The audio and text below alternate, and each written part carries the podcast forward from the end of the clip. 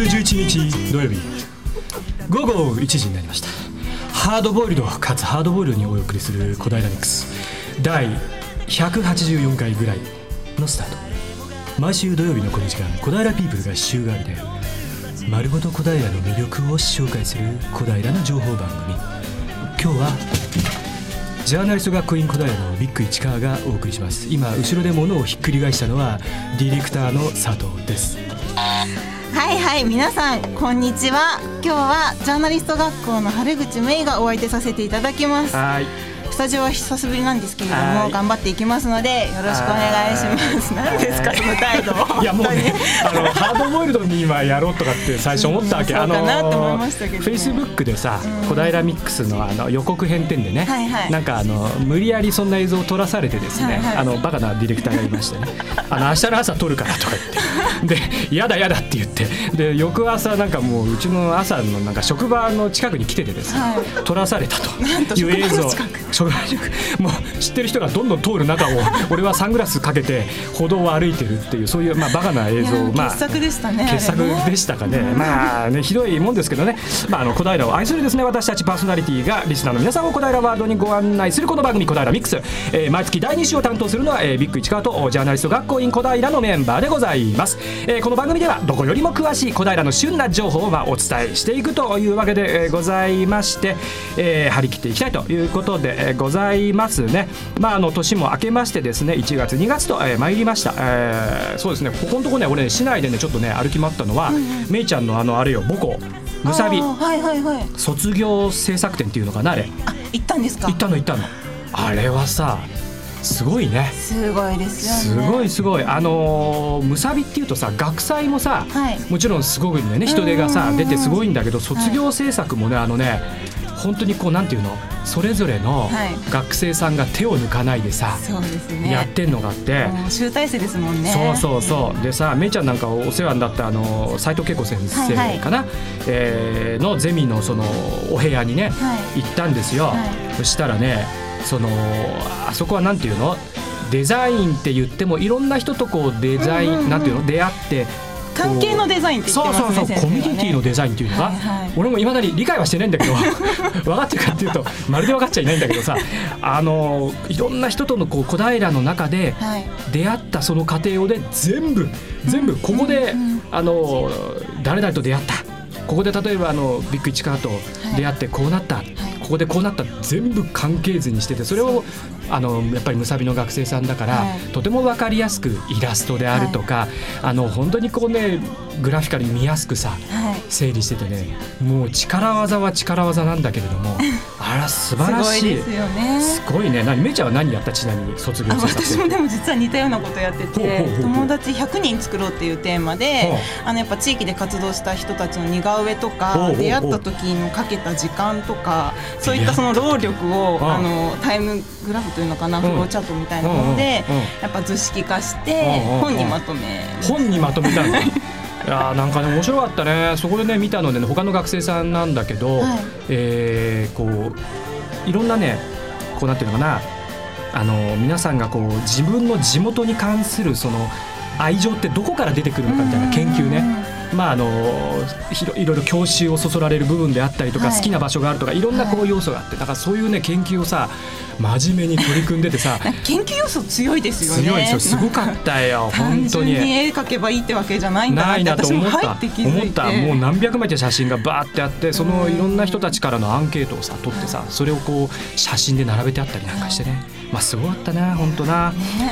うん、でね本当ね最近はね私もね全然関係ないんだけどさ、はい。血圧が上がったりなんかしてねこれね。うん。話飛びますね。まるで飛ぶんだけどさちょっとね本当美味しいもの食べ歩きたい小平でと思って。も冬はね美味しいものいっぱいありますもんね。そうなの。でこの間ねあの蕎麦屋さん。あのね、えー尾張屋さんってねうん。高野街道沿いの、はい。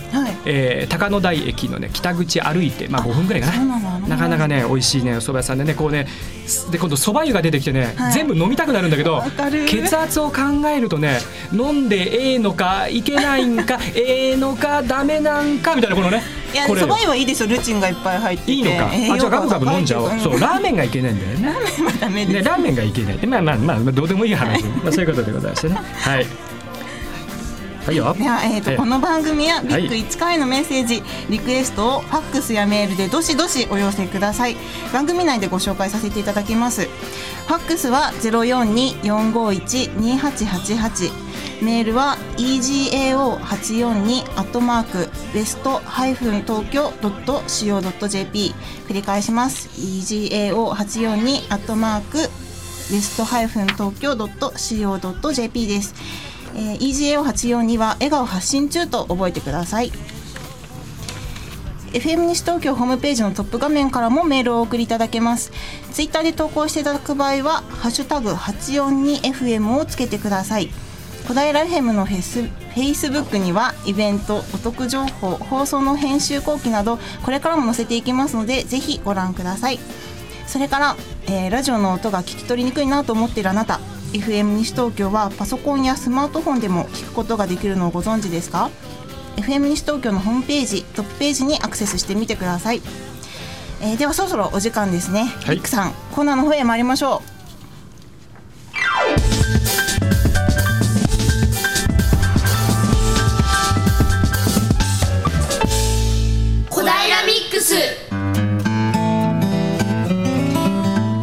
はいはい、えー、小平の楽しい人素晴らしい人をゲストにお迎えしてお送りいたします。ビッグ一冠の小平ジェン目つけたいのコーナーです。う今日は。どんな方が登場するんでしょうか、すぎたっちゃ伸ばしすぎたね。はい。では、うん。ゲストの方のご紹介お願いします。はい、えー今日はですね小平の、えー市民活動団体、えーここプラットから代表の竹村正弘さんにおいでいただいております。よろしくお願いします。よろしくお願いします。すガヤイエロのとイエーイちょっと違うねこれね普通ずそうじゃないっとあの 目の前のパスタ屋さんのお母さんと目がチラチラ入ってましたこんにちは。こんにちは。よろしくお願いします。放送やってます。はいということで竹村さんがあのいきなりですね今あの西東京のスタジオの向こう側にあるねピザ屋さんのねあのあまだ目が合っちゃった。俺待っちゃった。そ んなことで竹村さんよろしくはいお願いしたいと思います。ね。まああの市民活動団体というね、えー、ココプラットをやられているということでございます。まああのこのまずココプラットのですねまあどんな団体かなんていうところもですね、はい。えーからまずお話伺いたいと思います。よろしくお願いします。あはい、えっとまあ後でちょっと触れられると思うんですけど、はいはいまあ僕正体がですね、はい。あの児童養護施設というところの職員を、はい。あのさせていただいておりまして、で、まあその中でえっ、とまあ見てる中で、まあ親と子、うん。親子ですね、はい。がなんかいろんなこう問題が取り巻いているというか、はい。まあ今虐待の問題とか、うん貧困の問題とか、うん。まあ発達が気になるお子さんがいたりとか、はい。あとまあ心に病を抱えてる、あのお母さんがいたりっていう、まあいろいろ本当にあの複雑にあるというか、うん。まあそういったことをこう目の当たりにしてきて、うん。でやっぱそこをなんとかしなきゃいけないなっていうような、うん。あの思いで。なったんですけども、うん。まあ、その時にまあいろいろ調べていて、で、まあ、小平市内って結構あのたくさんのこう子育て支援団体とかあ。まあ、子ども支援団体とかありますねいろいろね。ね、うん。なんかあとそういうことにこう関心がある、うん。あうん。の市民の方っていうのはたくさんいるなっていうことにこうん。う気づいて、でだったらこうそういう団体さん同士をこうん。う横にこう緩やかにつないでいったら何かこう解決するためのはい。なんか面白いこう解決方法というか取り組みっていうのが生まれるんじゃないかなっていうふうになるほど思って立ち上げた地域ネいろんなットワークです。こう人と人こうなんていうか結びつけるみたいなところすごいそうですね意識がある感じなんですかね。なるほどなるほどね。なるほど。そのここプラットプラットっていうのはどういう意味プラッ。トっていうのは以上プラットフォームっていうところから来ていて、うん。ここプラットが小平子ども子育てプラットフォームっていうのが正式名称なんですけどもそこのプラットフォームのプラットから来ていて、まあ、ええプラットフォームっていう意味と、まあ、誰でもこうプラット参加できるっていうことをこうなるほどうまいんだからの入れて。うまいんだからね。なるほど。ねプラットフォームか。まあいろんな人たちが集まるようなみたいなって言ってもなかなかほらうちらもジャーナリスト学校とかって言ってね、あの地域の情報発信やろうなんつって、まあ、いろんな人と、まあ、確か結びつきはね持ったりしつつもなかなかそういうのほら維持するのとか、はいはい。うんこう発掘していくのとかってね難しいじゃないですか。どんなふうにこう、あの具体的にははいこう活動をやられてるんですかね。そうですね、ええ。あの立ち上げたのが、はい。もう一昨年の一昨年。11月が正式発足だったと思うんですけれどもはいはいはい。はいええええもともとさっきも言ったようにいろいろこうすでに活動していらっしゃる方って小平市はい。内たくさんいるので、はい。まずは本当にそういった方たちがこう、まあ、顔見知りになって、うん。まあ、自由に話ができるっていう場をこう作りたいなっていうことで、まあ、最初は月に1回ぐらい集まって、はい。はい。こうお菓子とかお茶とか飲みながら、なるほどまあ、ざっくばらんにその子供とか子育てっていうテーマについて話し合うっていうところからスタートをして、えで今はそういった場もこう継続しつつこう学習会なんかを行ったりとか、うん。あと小平市内で去年初めてやったんですけども、はい。まあ、そういう団体さんがこう一堂に会してあの行うこうイベントな、まあ、フェスティバルのようなものもこう企画してあのそれに参加される、まあ、市民の方もそうだし、はい出展者として参加される団体の人もこう、あの横につながろうよとか顔見知りになろうよっていうようなことをこう仕掛けたりなんかもなるほどなるほど。こう定期的なその学習会と、はい。こう大きなイベントみたいなのが織り交ざってるみたいなそうですね。今はそうういう感じですね。今ちょっとあのこうネットでねあの、はいは拝見させていただいたんですけどココフェスっていうのをやったんですよね。あ去年の？そうですね。去去年の年の11月20日。はい。中央公民館で、はいはい。これはどんなイベントだったんですかね。そうですね、ええ。あのまあ、企画したのも、はいまあ、小平市内そういうにあの子育て支援団体さんがこううんイベントやるってことはうん結構たくさんあったりするってことは聞いたんですけども、本当にこう一堂に集まってこう大きなことをやるっていうのがなかなかなかったっていうような話を聞いて、まあ、ちょっとそれを目指してやってみようかっていうことで、まあ、小平市の方から助成金いただいて、うん。えー、とスタートしたものですね。なるほどね。こうね今見ると面白いですね。ココフェスのね参加団体ね紹介これ全部出てるんですけど、まあ例えば NPO 法人小平自由遊びの会。それから小平市女性の集いとか、えーそれから前にあの番組に来ていただいた小平育みプロジェクトね、はい。えーこちらも参加されてたり。ああるいは小平子ども劇場。ね。こう、、はい。ろんなあのーお子さんのこうなんというかなその、えー子育てであるとかその女性の問題であるとかいろんなこう話にこう関係しているとかみんな集まってきたようなそういう感じなんですかねね。ね。はい。盛り上がりましたかこれは？そうですね、ええ。あのまあ、最初だったので本うん。当手探りの中やってたので、はい。本当はもうちょっとこう人を集められたんじゃないかとかいろいろ反省点はあったんですけどもうんうんうんでもこう参加してくださった方はすごい皆さんこう満足されたというかうんいろいろこう知り合いが増えてよかったっていうような話はあの聞けたので、うんうんうんまあ、企画してよかったかなと思いますしなるほどねあとコダレンジャーの人気にびっくりして、あ集集まりキッズコダレンジャーショーって書いてあるわ、はいステージ企僕もね。そうですね、うんうんうん。それはこんなに人気があるんだっていうか。画並んじゃいますからね。並んじゃって。並んじゃいますからね。握手会とかやるとね。追っかけとかもいるんだみたいなのを初めて知ってなんか記念撮影会とかでもはいはいこういうポーズしてくださいみたいななんか注文が入ってやるみたいうん。なすごかったですね。それはびっくりでした。なるほどね。こういうねイベントを立ち上げながらまあ大変だと思うんですけどあの実際にそのここプラットっていうその団体さんの中に、はい。そのどれぐらいの方がこう一緒に動かれてるんですか？そうですね、はい。あのまあ、会員っていう形だと,、はい。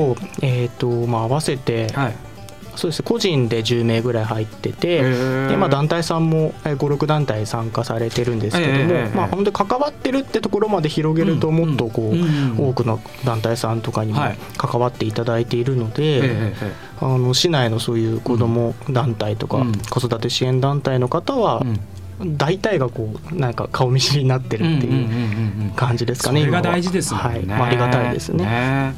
あれですね。その10名の方個人で参加されてる方っていうのは、はいはどんな方がこう入ってそうですね。あの本当にこう実際子育て真っ最中のママさんとかパパさんもパパさんもいるんだそうなんです。やっぱりちゃんとね。そうですね、うんそれはあのたまたまこう代表で今僕やらせていただいてるんですけど、なかなかこう男性でうん。そういう活動してる人って珍しいっていうことがあるみたいで、あそれはそうかとはい思いますね、あのやっぱり、まあ、あの小平のママさん元気。元気ですね。すごい。ではい考えてるし一生懸命だしもう胸打たれるっていう場面がねはいはい。何度もあるね、で男性はちょっとあれかなどこにいいかなっていう時がうん。時々あるから,、はいはい。こうやって竹村さんみたいな方が出られてでそれをきっかけに多分パパさんが他にじゃあ集まってはいはい。来てるんだよね。そうですね。それはすごく、うん、ありがたいというか。ねえご年齢はどれぐらいの方が集まってるんですか？そうですね、あのうん。多分僕が一番若いぐらいなんですけど。あ竹村さん年齢伺っていいですか？であの、うん。今年あ今年、はい。去年で30になったんですけども、はいはいはいはいはい。まあ、皆さん、うん。そうです。最初に本当にうん。立ち上げた時に集まってくださったのは、うん。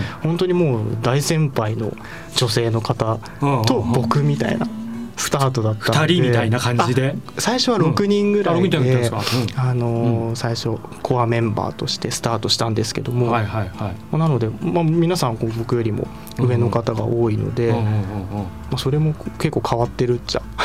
変わってるまあ組織かもしれないですけど。そうでしょうねいやなかなかね。でもねその横につながりって広げづらいっていうかいや、はい。結構こういう市民活動って小平大変に盛んだなっていう印象は自分たちでも思うし、いろんなところで感じるし声もかけていただくしこう議員さんなんかもそういうところご評価されはいはい。てちゃんとくださってる方も大勢いらっしゃるしね思うんですけどこう割に今まで感じてたのはそれぞれのこうベクトルで、うんそれぞれすごくいいことやられてるんだけど、割にそのやっぱりあの大きく広げるってことはそんななかなかはいはい。皆さんもちろん得意じゃないっていうか、周知の部分って今ほらフェイスブックとかいろんないろんなもんがあってやりやすくはなってるけどこうちょっと力がこう拡散してるっていう印象はすごくあって、そうですね、ん。だから本当にこうつなぐってことに特化してるというか、なんかせっかくこう、皆さんすごいこう強いベクトル持ってるからこう掛け合わせた時になんか面白いものができるんじゃないかっていうことを考えるのがすごい好きなのでだからそういうことができるよううなんなんか場作りっていうのをもう少しやれたらいいかなっていうふうには思ってます。なるほ。ど。ねまさに多分そのあのまあ俺なんか本当におぼろげにねそれ感じてた部分なんですけどね。そういうとこ多分その具体的にその理解されて直接的にこう活動にこうされてるっていう。すごいなって30歳ですよ。ねすごい30歳ですよ俺今年齢は言わない言わない言わない教えてくれないんですか30まだ俺世界を放浪して適当に歌を歌ってよとかって昔思ってたからねナオトインティライブ的なもうそんなねダメな20代だったからね本当にすごいなって思うんですけどねそんなとこですねね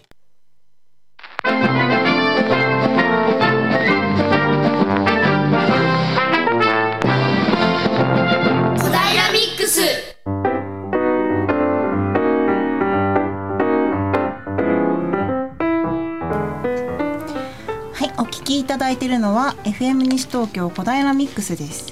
今日は小平で活躍中の市民団体ココプラネットの代表でいらっしゃる竹村正弘さんからお話を伺っています。はい竹村さんじゃあ後半もまたよろしくはいお願いしたいと思いますね、プラッともう本はい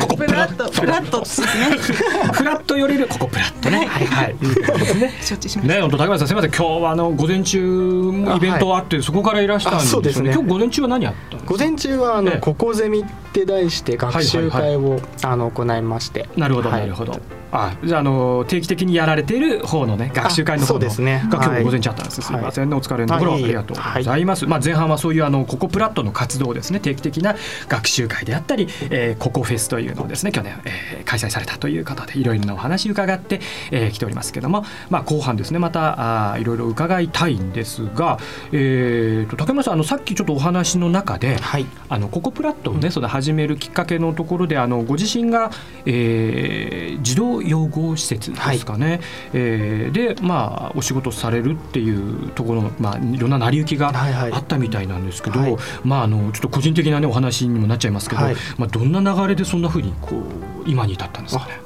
そうですね、はい。あの本当にこう昔からこういう仕事がしたいかったっていうあの、うん。わけでもなく、うんまあなんか今気づいたらこういうことをやってるって感じなんですけどももともとうん僕大学入るぐらいの時は、ええ。アパレルとかで働きたかったんアパレルね。ですね。だけどこう割とすぐ挫折して、割と早めにお先真っ暗になって。いいですよ正直で、いい。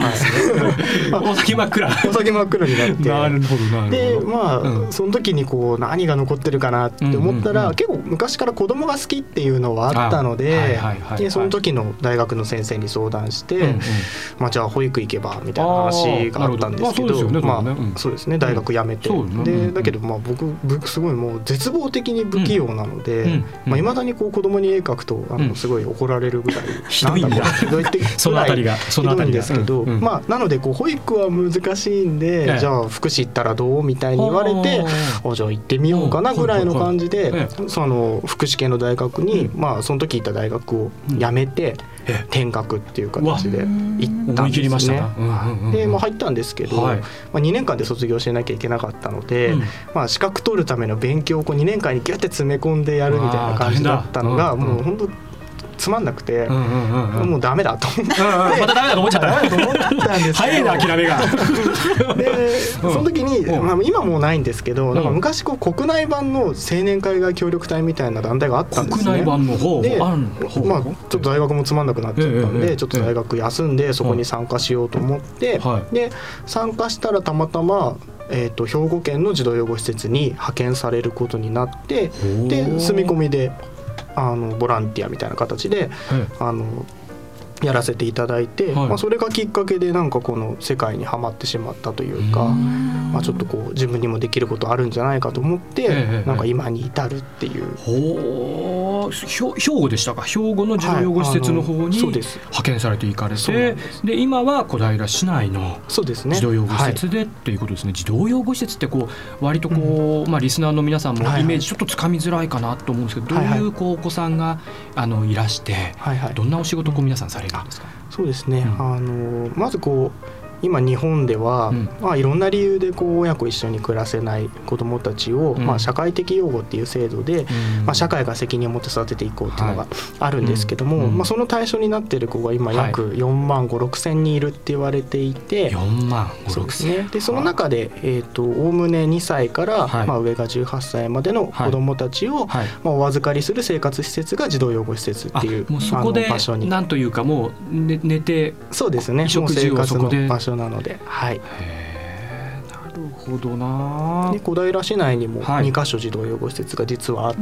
ええ。まあ、合わせると本当に200名近い子どもたちが、ああの生活をしているので、ええはい。まあ、なかなかそれもこう、はい。知られてないというか、はい。まあ、知ってほしいっていう思いもあっていろいろ活動してるってところもあるんですけど。もなるほどね。そうですよね。言葉だけね字面だけで聞くとねめちゃんなかなかそうですね、うん。イメージしづらかったわですけど。かんないとこはあってでもそこでこう市内でも200名ぐらいですからね。そうですね。生活されてる。うん。でそういう生活のこうなんていうんですか面倒を見てあげるっていうような立ち位置なんですか？そうですね、まあ、ええ。僕ら職員が、あはい。のケアワーカーっていう職員が、うん。まあ、子どもたち、まあ、集団生活してる子どもたちの、まあ、うん。衣食住の提供だったりとか、あとはあのやっぱり親子一緒に暮らせないっていうところでは、はいまあ、いろんなこう深い傷つきとか悲しみ抱えてる子どもたちがいるので、うんうんまあ、そういった子どもたちのこう心のケアをしたりとか、うんうんやっぱりあと施設をこう出た後に、まあ、自分の力で生活していけるような力をこう身につけさせてあげるためのこう支援なんかを、はい、いろいろ多岐にわたりいろんな方と連携しながらやってるっていうのがお仕事内容になりますね。なるほどね。あの今のお勤めのその児童養護施設でのそのポジションというのは、あの地域連携はい。コーディネータはい。ーって伺いましたけども、えっ、とこれはまたココプラットの、あのやってらっしゃる活動とはまた違う感じなんですか？まあ、だいぶ重なっているというか、うん。はい。まあその本当に業務の一環でやってるところも、あのあるんですけれども、僕らはこう、まあ、児童養護施設をこう知っていただいて、うん。はい。まあ、子どもたち実際その場で生活しているんですけども、はい。まあ、地域の方がこうとか近所の方がやっぱり知らないとこう偏見持ったりとか、あのうん下手するとこうなんか悪いことした子が入るところでしょみたいにこう思われたりとかする中で、そういやっぱり子どもたちが成長していく上で、うんうんうん。やっぱり地域でこう理解されてないっていうのはすごく子どもたちにとっても不利益だなと思って、うんうんうんまあ、知ってもらうっていうような活動を。しているのと、はい。あとは、まあ、あの冒頭でも言ったんですけれども、はい。本当にいろんな課題抱えてる親子ええが地域にもたくさんいるので、はい。やっぱりこう予防していかないと、まあ、施設に入ってくる子どもの数も減らないっていうことで、うん。まあそういう予防的な支援とこう地域に知ってもらうってことをこうな日本柱として今はあのいろいろ動かしていただいてますね。なるほど。大変難しいね、うん、お取り組みなのかもしれないですよね。でもまずやっぱり知ってもらうことで、はい。い、ろんなことがねそうですね。ん広がってきていきますよね。そうですね、まあ、知ってもらうことで何かこういったサポートだったら自分にもできるかもみたいなことでお声掛けいただくこともすごくあの増えてきたのあでそうなんですよれは具体的に例えばどんなを例えば本当にボランティアっていう形で子どもたちにの生活見てくださったりとか、はい。まあピアノを教えてくださったり、なるほどなるほどね。は、はいいだったりとか、あとええあのこう、まあ、これから3月になってくると、はい。まあ、子どもたち自立するのにこうん。う一人暮らししていく子がいるんですけれども、なるほどね。例えばそういう家電とかも一から揃えなきゃいけないんですけどやっぱお金がどうしてもそういった子たちはないので、はいはいはいまあ、そういう、あの寄付なんかもい。ただいたりとか、はいまあ本当にいろんなお話がをいただけてるのでまあ、みんなに支えてはい。もらってるなっていう感じですね。もしあのリスナーでね、まあはいはい。あの聞いてらっしゃる方でこういうことに俺協力できるよはいはい。とかっていう方いらしたら、はい。まああのどこをこう見ればいいですかね？そうですね、ええ。あのやっぱりそれぞれ施設ごとにうん。ニーズとかも違うと思うので、まあ、今児童養護施設一覧みたいなのもホームページでまとまってるところもあったりするので、まあ、はいその中でうん。こうなんか近所の施設調べていただいて、ええまあ、そこのホームページとか、はい。まあ、うちの施設なんかもブログやってたりとかするのでまあそこ見ていただけると今はい。タイムリーに必要なものなんか載っていたりするので、まあ、それとうまくマッチすれば直接あの施設にご連絡いただければなというふうには思ってます。なるほど。そうですね。ぜひねあの聞いてらっしゃる皆さんあのあのこんなことできるよなんてねあればねちょっと興味を持って見ていただければと思います。そういう家電なんかのねご提供なんかもねそうですね。これからはですか、はいそうですよね。かなり必要になってくるので。3月4月はね、はいですよね。あのさっきちょっとピアノを教えてあげるとかいろんなお話出ましたけど、前あの、えー、とちょっと竹村さんとすれ違うな感じになったですかね。あの学園坂であの湊大弘さんというね、はいはい。素晴らしいあのこちらゲストでも一回お越しいただいてますけどね、本当にあのなんというかなもう理念を持たれた、はい。あの方でいろい。ろなこうここに音楽をこう伝えていきたい、うん。音楽を通していろんなことをこうあの伝えていきたいっていうね思いを持たれててあそこの場にもあのお子さんいらしてたあそうんでですかね。あの参加させていただいていて、ええ。まあ、あの本当に地域の中で当たり前にそういう活動にこう参加させていただいて、まあ、その中でいろいろ経験するっていうことがあのできているので、うん。まあ、そういった形で本当に地域のいろんな方ともこう連携しながらやっていくと、うん。まあ、いろんなこう社会経験みたいなものがうん。子どもたちに提供できるんじゃないかなというふうに思ってるので。結構もうそのあたりって、はい。こう仕事となんか活動のもう境がなくなそうですね。るところありますからそんな感じですね。お互いになんか生きるっていうかね、こっちで知り合った人とこっちでなんかあの一緒に何ができてっていうね、こっちで知り合った人とこっちではみたいな、なんか自分もすごくあのまあ自分もね硬いところで働いてますけどね、はいはい。結構地域活動、えー関係するような仕事だったりとかね今の仕事もそうですけどね、なかなかあのいろんな感じで作用していくんだなってね、本当に竹村さんのお話ね伺うとね思いますよね。はい。えーそうですね。そろそろちょっと時間が迫ってきましたが、えー、と竹村さんあのもしよろしければですね、はい。あの今後あのここプラット、はい。えーのですね、えー活動で、えーちょっとまあこんな予定があるよなんていうお話ご周知くださればと思いますけど、ね。なんかございますかね？あんまりはい。実は考えてないんですけど、あのなんかやっぱり必要だなって思われることが出てきたらやりたいなと思っていて、でええもここフェスは今年もぜひやれたらいいなと思ってます。何月ぐらいですか？まあ秋ぐらいにできたらいいならいにねまあそんな緩い感じで。わかりました。もうまたね ぜひあの番組でもですね、ご紹介させていただきたいと思いますですね。現場レポートとかねあのやれればね。あぜひぜひ来て思いください。ますしね。ね、そんな方で、じゃあ、あの、今日はですね、あの、本当にちょっとお時間になっちゃって、申し訳ないです。えー小平でですね、活躍中のここプラットから代表の竹村正弘さんから、えーお話を伺いました。どうぞですね、これからも。えーご活躍いただいてと思います。ありがとうございました。はいありがとうございましたではここで一曲お聴きください。ビッグ市川 &B3 でハグ小平子育て応援歌です。音楽の後はお知らせです。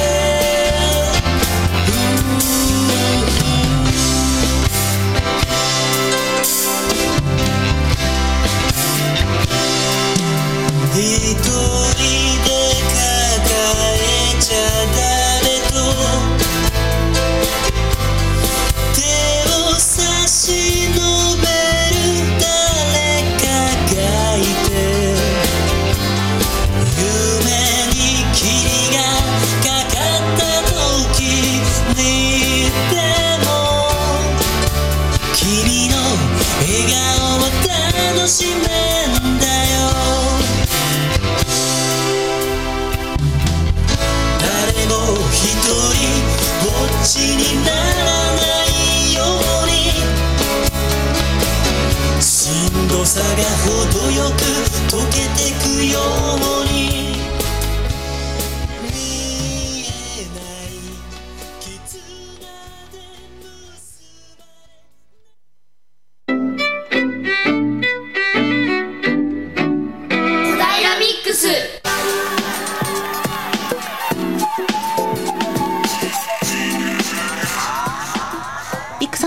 のコーナー行きましょうか。はいはい。じゃあ次のコーナーに行く前にそこであのー緊張して、えー俺からの振りを待っててあの今日ね今ねスタジオにね学生さんが見学に来てくれてるね。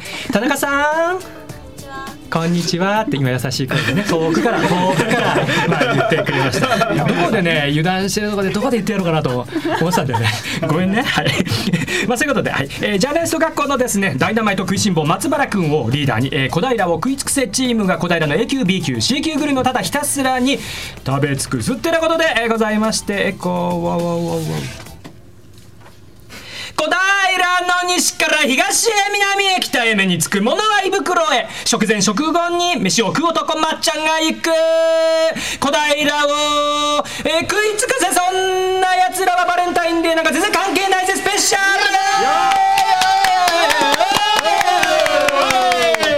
ルいいよいいようん、いい感じ、うん、長かった。長かった。長かったまあ比較的ね今俺元気だったからさ今日さ、うん、ちょっと長めにしてみたね。じゃあそんなわけで現場読んでみたいと思います。はい松原リーダー。どうも松原です。どうもどうもどうも。胃腸の調子はどうですか？最高です。っていうかお前横にまたいるじゃねえかっていう、ね。市川さんこんにちは。またあの隣でお前あれだろお前冬場はサボってあの外出るの面倒くさくなって。そうですね。そうですじゃないよ。ちょっとこれが冬眠前になりますんで。やっぱなりますからね。ちょっと職場の人とかとあのたくさん1.5キロのこの間ラーメン食べに行ったり。ええちょっとちょっとちょっと待って軽く軽く言ったけど1.5キロのラーメンってなかなかよ。あのなかなかその多くてもうちょっと次の日調子悪くなるっていう。はい。全部食い切ったん？一応そのうん。スーパーちょっと飲めなかったんですけど、うん。はい、なんとか行けました、麺何玉ぐらい入ってんだこれ。麺ですね、ちょっと何玉かわからないんですけど、あの、うん。でこのわかんねえよ。こうってラジオでこう手こうやってそうですね。一二三四五六玉とかそんな感じかね。そうですね。あの僕細麺と太麺と細麺があるんですけどちょっと細麺派で言ったらちょっとうん結構辛かったですね、いや辛かんはい。ねや。まあ、あの冬眠前にちょっと蓄えておこうかなまあね。はい、思いまして。っていうかはい。な、まあすごいねさすがに食い尽くせをやってるだけありますけれど。うそうですね。はい。すごいですね、えーそんなことで、えーコーナーも終わりでしたっけ？あいやえっとこれから紹介させていただいて今のでもう終わりなのかと思ったの。そうですね。はい。ネタが、そ そんなことないね、はい。そんなことない。え何？今日はじゃあ何ですか、はい。何を持ってきてくえっとれたんですか、今日はですね、はいはいはい。はいあのちょっと小平市内にあるですね、はい小平市内。あの、パン屋さん。パンの直売所なんですけど直売所。はい、あの小平市内にですね、はい。あのあけぼのパン、えー、というところの、はいはいはい。えー工場がありましてあのそちらの直売所がですねお天神町の方にあるんですね。工場の直売、そうなんです。いいねいいね、はい。うんあのうん。うんビッグ市川ご存知の通り僕はあのどっちかというとご飯派ではあるんですけど、なるほどね。パンも実は大好きで。何でも食って あのここ数年ですね、うん。あのそこの前を通るたびに、うん。ものすごいいい匂いなんですよ。あわかるわかる。わかる、そうそうそうそう。あそこすごいんですよね。そうそう、はい。工場のねそうなんですよ。来るよね、はい、ちょっとなかなか僕もちょっと行けてなかったんですけど、うん。うん。あの今回ちょっとあの、うんせっかくなんでちょっと行ってみようかなと思ってですねうん。あの今朝ちょっとたくさん買ってきたあところです。はい。午前中これ寄ってきてくれた。そうなんです。はい。あのちょっといろいろ、えいっぱい並んでるよパンがまあ僕はちょっと惣菜パンが好きなんでどっちかっていうと惣菜パンが。言われてみれば。はい。あの実はここにある以外にも、うん。うん。あの家に持って帰るようにですね、うん。あとこここの2倍まだあんのかい？二倍ぐらいあるんですけど。この倍あるんかい？そうですね。すごい数あるんですけど、はい。今ね。そうなんです。はい。六七個今置いてありますけど。そうですね、ん。はい。うんなのでちょっとせっかくなんでちょっとはいまずご紹介したいと思うんですはいが、こちらですね、うん。あの、えー基本的にはその、うん。えーそちらのあけぼのパンさんがですね、はい。あの工場で作っているものを直接売っているということで、値段はですね、うん。あの直売ということで割安なんですね。そうだね。そうだよね。あの、うん。ちょっとあの一個一個の細かい値段はですね、うん。ちょっと私も覚えてないんですけど、覚えてるよ。大体あの100円前後と。百円あまあ、はい。安いぜ。そうなんです。安いぜ、はい。それね、うん。はい。うん。であの実はちょっと今日お店に行ってびっくりしたんですけど、うん。あのー9時半からやってるんですね、うん。9時半から。私あのうん10時ぐらいに行きましたら、あのお店満員。へもうびっくりしました本当に。10時満員なの、はい。あのーうん。ちょっと私も実際お店の方にですね、うん。そこまで聞いたわけじゃないんであの、ネットの口コミとかで言うと、うん。もう午前中に売り切れちゃうこともあるみたいなそういうことが書いてありまして、ね。うんうんうんうん。はい、あのすごい人気の感じでしたね。あのちょっとなのでせっかくなんでまず一つ食べてみたいなと思うんですけど、はい。あのこちらですね、はい。僕のちょっと大好きな惣菜パンということで、あの 何ですか？あの生地はですねこれ、うん。えークロワッサンのちょっと柔らかいみたいなやつに、はいはいはい。クロワッサンですねマヨネーズみたいなやつで、あのあえたなんか惣菜っぽいのが乗ってると。割にいい加減なないうことで雑な説あのちょっと雑なんですけど、まあよくある惣菜パンということでイメージよくあるって言っちゃってる。はい。よくあるって言っちゃうの。お前うん。うまいけど。よくあるというかよ。あのうん。よくある種類の同惣菜じだよはい、はい、というこあのいただきたいといただきます。はい。はいはいはい。はい。うん。じゃあちょっといただきますね、うん。何が入ってんだろうね、うん。そこのね生地のとこね、うん。えっとね生地はね、うんあのマヨネーズうんうん。コーンうん。パセリうん。ですね、あーマヨネーズにこれをこれななんグラタンっぽいのグラタンっぽいあグラタンじゃないですね、グラタンではないけけど、うん。どっちかって言ったらマヨネーズとコーンがメインの、マヨコンパンみたいな。そうそうですね、そういうお前何年やってる食レポこれ？これねあの秋葉パンさんがあの、うんうん。いろんなところで売っている惣菜パンとかをうん直売してるということで、うんうん。多分その店頭に並んでるはいものより、はい。はいあの、はい。若干柔らかいような、うん。あのふわっとしてる感じがしますね。なるほどなるほどあのそういった意味では本当にはいはいはい。美味しいなっていう感じですね。うん。はい。いろいろちょっと種類もありまして、あのどうですか？あのこちらのあブルーベリーパンなんですけど、あいいですねはのは。い。あじゃあめいちゃんいっちゃうかいっちゃうか？いっちゃうかはい。ありがとうございます、いっちゃうか。い。っちゃうかはい、うんちょっと見た目はですねちょっと、えー黒いあの確かこれブルーベリーパンだと思うんですけど。確かにね。はい。違うかもしれないよね。ちょっと違ったらそどうしようの ええ雑やな。うん。どうですかね？なんかあの白っぽい感じの粉がかかっていて。ブルーベリーですか、うん。あなんか、うんうん。うん。うん、コーヒーっぽい味。あ違った？お前ブルーベリーどうなんだろう？あでも、うん。なんかあんが入ってますね。あ本当ですか、はいはいはいはい。一口目じゃ届かなボロボロ。あのあれね、えっとすいません台本が汚れちゃった。直径がだから10センチぐらいの、ね。はい。10センチちょっとかな？結構大きい感じですね。メロンパンみたいな形なんだけど、色はちょっと黒っチョコっぽいですね。すいませんちょっと私ブルーベリーって紹介したんですけど、うん。チョコですね、はい。あのですね店頭に行くとあの分かるんですけどあのブルーベリーパンとかですね。本当種類は豊富なんですね。あのえっと食パンの大きいやつうん。でかい金で売ってるやつとかですね。あのあとレーズンパンとかいろいろ売っていてですね、うんあのすごいおすすめのところです。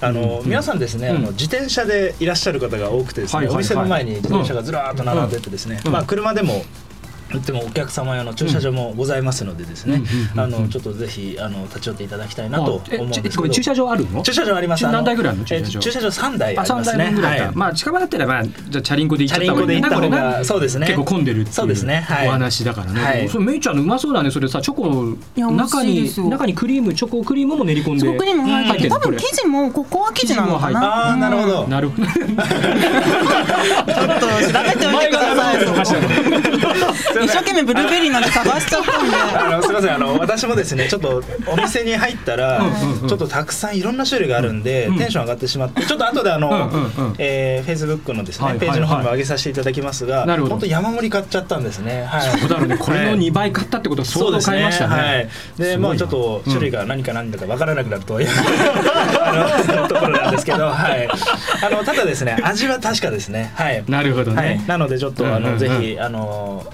えー訪問していただきたいないと。いですね。これね町のパン屋さんもすごくあの頑張ってらっしゃるけれどもね、ね。こういうはいあの工場のそのなんかアウトレット的なね、はい。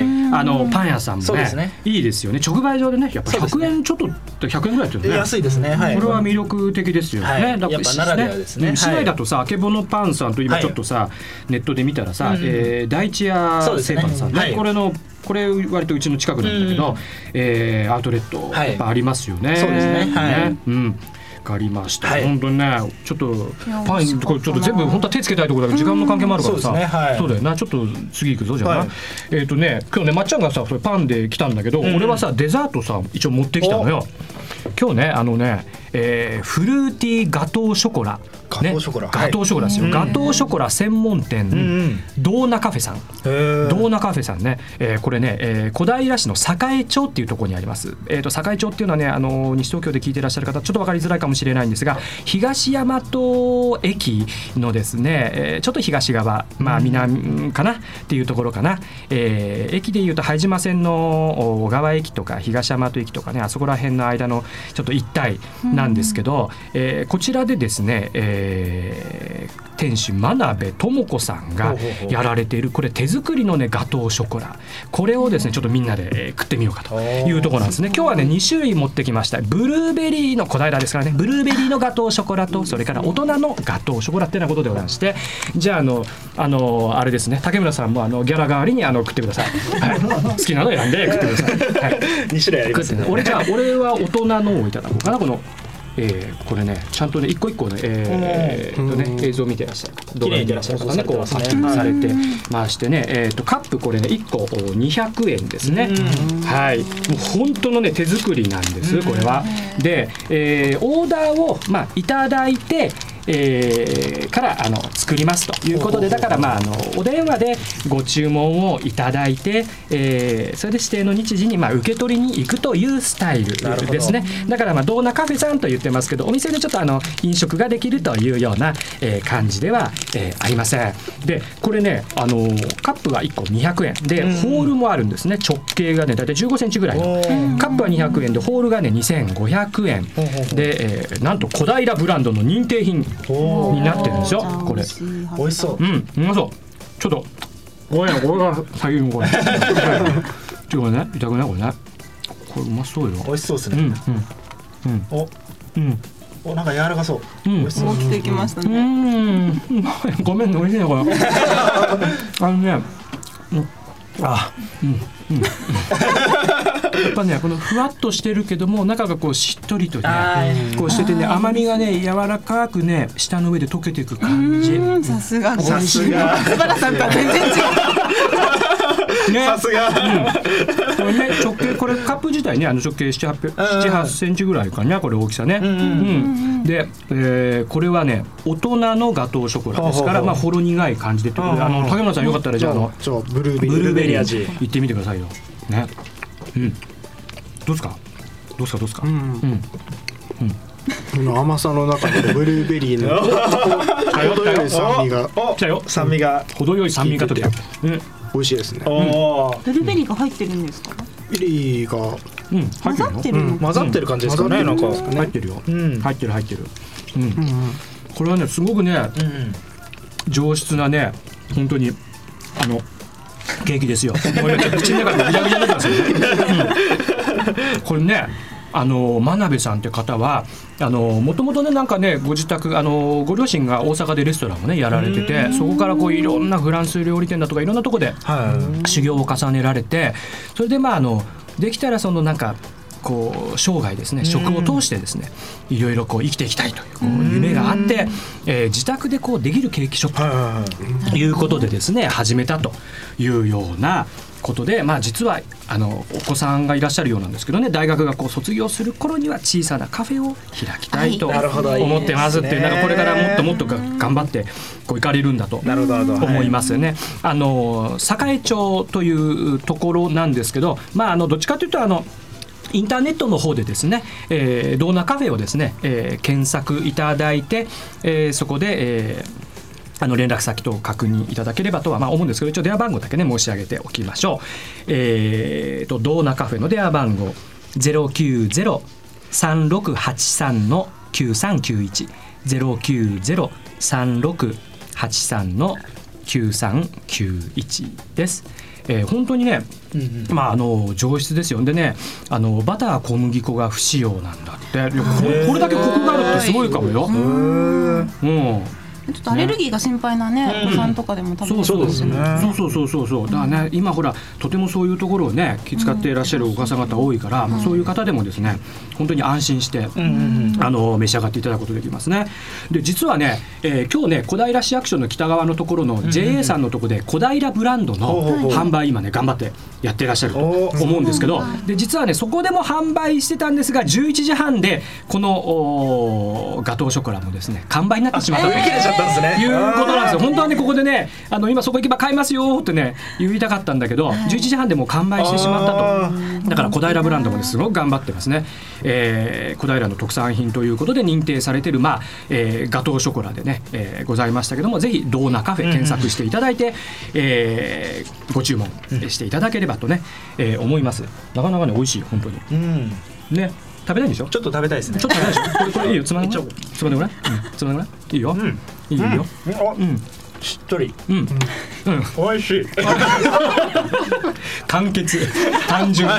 まあシンプルっていうか。美味しいですね。君のねあのコメントってね。美味しいですね。よ。うん。伝わってくる。よはい、あね市川さんさっきあのあのアケボルパンのですね。あけぼのパン直売所の場所をちょっとお伝えしますそうだねもうちょっと詳しくはい天神町でしたかねそうです。ね、はい。もうちょっと詳し場所はですね、住所小平市の天神町のはい。一丁目の64というところで、まああの簡単に言うとその新小金街道から、はい。はいあの和菓子屋さんの天平庵さんというところがあるんですはい。けど、天平庵さんかな。天平庵さん、う天平庵さんかな、うんはい、あの、うん。そちらのある角を曲がってですね、はい。ちょっと進んだところにありましてですね、東側天天えー、天平庵、えー東ん西側か。西側か。西側ですね。逆だなはい。西側の方ですね。はい、うんうんうん。はい。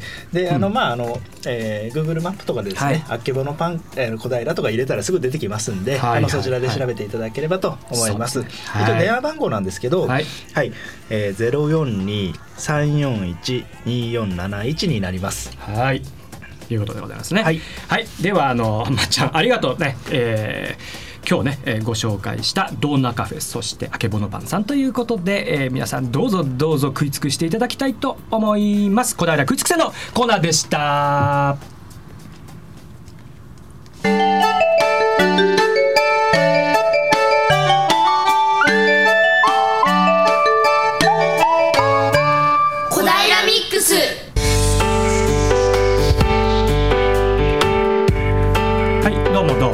小平ミックスそんなわけで、えー進んでまいりましたけどもちょっとね、えーお腹いっぱいになりました。そうですね。食い尽くしましたね。食い尽くしましたね。ね、これなパン他にもあけぼのパンさんのいろいそうですねろあるんだろうね。あるこれは何パン？これはソーセージパンですね。うんソーセージパン。はいこれは？これは、うん。あの、うん。えーチョコレートチョコ、うん。チョココロネみたいなうんものですね。感じがはい。ね。そっちには何？これはですね、うん。えーコーンが乗ってるね。コーンが乗乗っている感じですね。はい。感じですか？ちょっと それじゃさっきのパンとの違いがわからない。正式名称はちょっとわからないけどはい。おめえもいいかげだよお前。そんなことでございましてですね、まああの小平インフォメーションでございます。前にですねこちらあー小平ミックスでもですねパンケーキの矢島くんが現地レポートをして、えー盆栽教室だったかな、えーレポートさせていただいたギャラリー青蘭木さんが今えー、つるしビナ店、まあ、おひなさまつるすというね、まあ、時期ですからね。3月10日までやってます。そして、えー中津ほうき展というのを2月17日から2月28日までやっています。ちょっとこの中津ぼうきっていうのはちょっとね、えー珍しい感じなんですけどね。あのーこれねなんかね無農薬のねほうきもろこしっていうまあほうきにするような専門のこうもろこしがあってそこから手作りをねするんですって。うん、でねあの2月23日にはこれあれですよ職人のね吉田真二さんっていう方、えー、めいちゃんと一緒でむさび出身ですね。あ、そうなんですか。はい、でこちらを招いて、えー手作り教室を開催するということです。えーギャラリー青蘭木さんの電話番号をお伝えします。ゼロ四二三四五の三五三二。ゼロ四二三四五の三五三二で、えーございます。はい、そんなことでですね。あらららららもうねエンディングだ。こんな時間ですね。もうこんな時間だね。なんかもう竹村さん申し訳ないですね付き合っていただいて、あいいえねあのねケーキ食って、えーいたいただいたもののですね大丈夫ですか？満足しましたか？大丈夫ですはいうんあのおかわり入れますか？いいですか？あの後でいただきはいます、はい。いうことですけどねちょっとお知らせを入れましょうかね。はい。今、えーそれから小平ミックスではアシスタントとレポーターのお手伝いをしてくださる方を募集しています、えーご関心のある方はメール egao842 アットマークウエストハイフン東京 .co.jp 笑顔発信中にお問い合わせくださるか小平ミックスのフェイスブックページを通してご連絡ください。